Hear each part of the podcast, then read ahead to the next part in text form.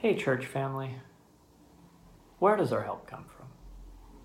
Our help is in the name of the Lord, the maker of heaven and earth. Our help is in the Lord Jesus Christ, who is the same yesterday, today, and forever.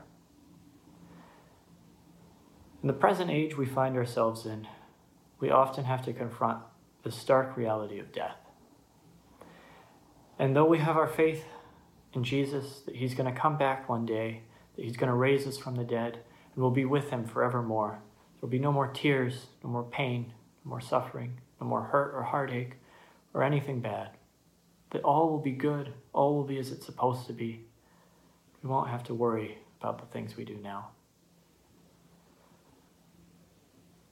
In the time in between when that day comes and now, the stark reality of death sets in, though.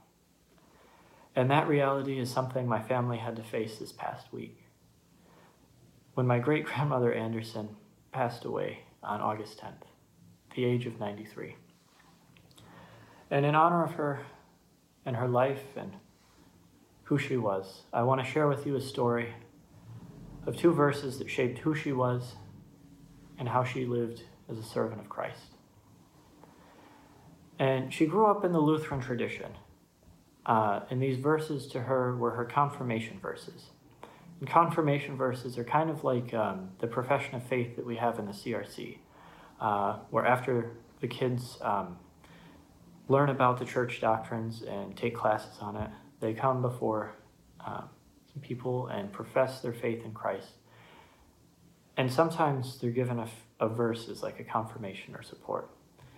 In the Lutheran Church, these verses are um, given to every child who takes that class, and they're there as a source of support and comfort through their whole life.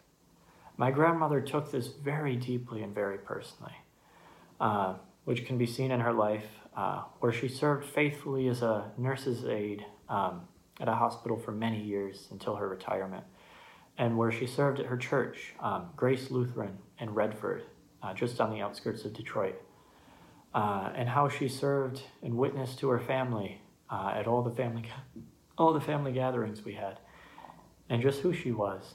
It's so evident how she took these verses,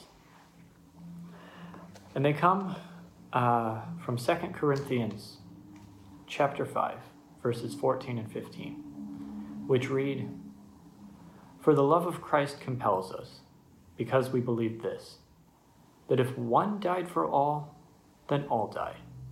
And he died for all, that those who live should live no longer for themselves, but for him who died for them and rose again. And what a comfort that is in the face of such a stark reality. The life that we live being lived for Him, not for ourselves. It takes away the fear of the unknown and rests us dearly and deeply in his presence. So now, may the peace of Christ go with you wherever you may be. May he guide you through the wilderness. May he protect you through the storm. May he fill you with thanksgiving at the wonders he has shown you. And may he bring you home rejoicing, face to face again once more.